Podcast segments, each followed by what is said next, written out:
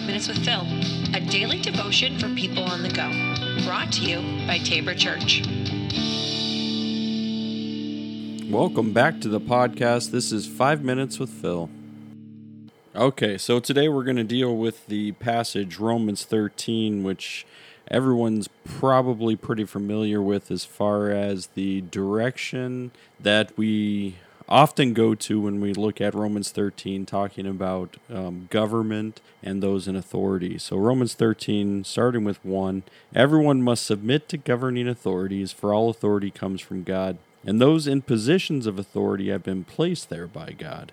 So, anyone who rebels against authority is rebelling against what God has instituted, and they will be punished. For the authorities do not strike fear in people who are doing right, but in those who are doing wrong. Would you like to live without fear of the authorities?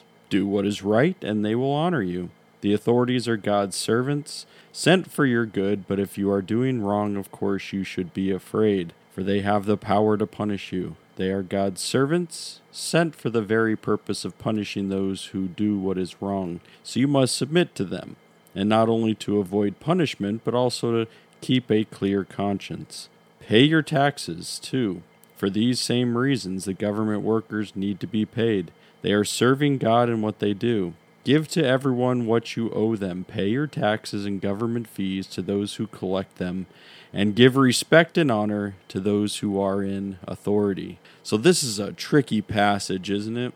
I mean, especially when we get to those closing parts about pay your taxes. Uh, government workers need to be paid. They're serving God and what they do. Give to everyone what you owe them.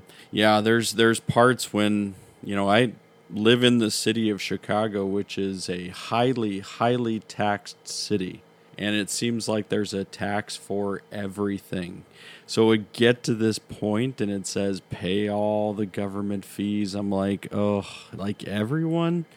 Even those dumb ones that somebody made up and threw in there and said, hey, like, I'm going to tax you for this and for that. And hey, anything else we can think of, we're going to figure out a way to tax you.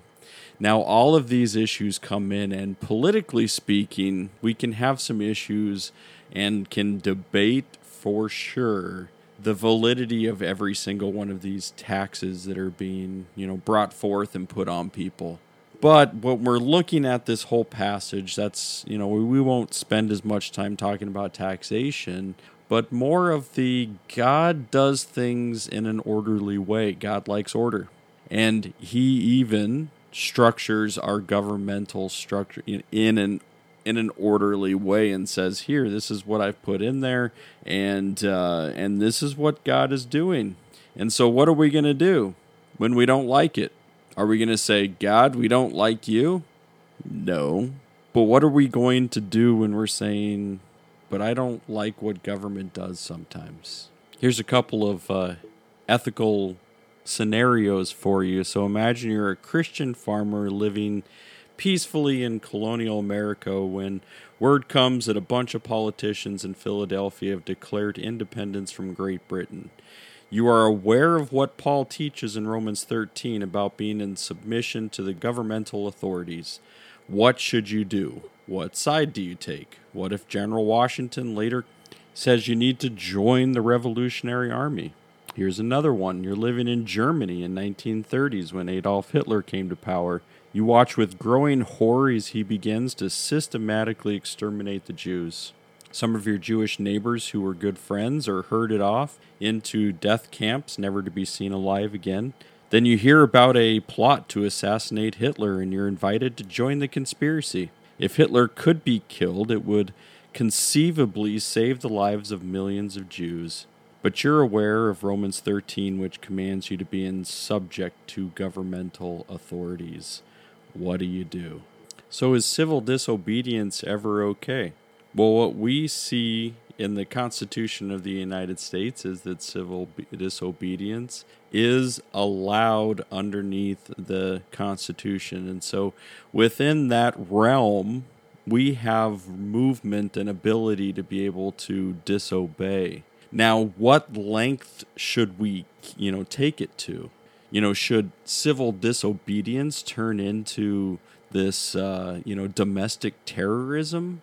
No, because what that is is saying is like we're going to disregard. I mean, turning the whole system into anarchy is not is not what we should be after.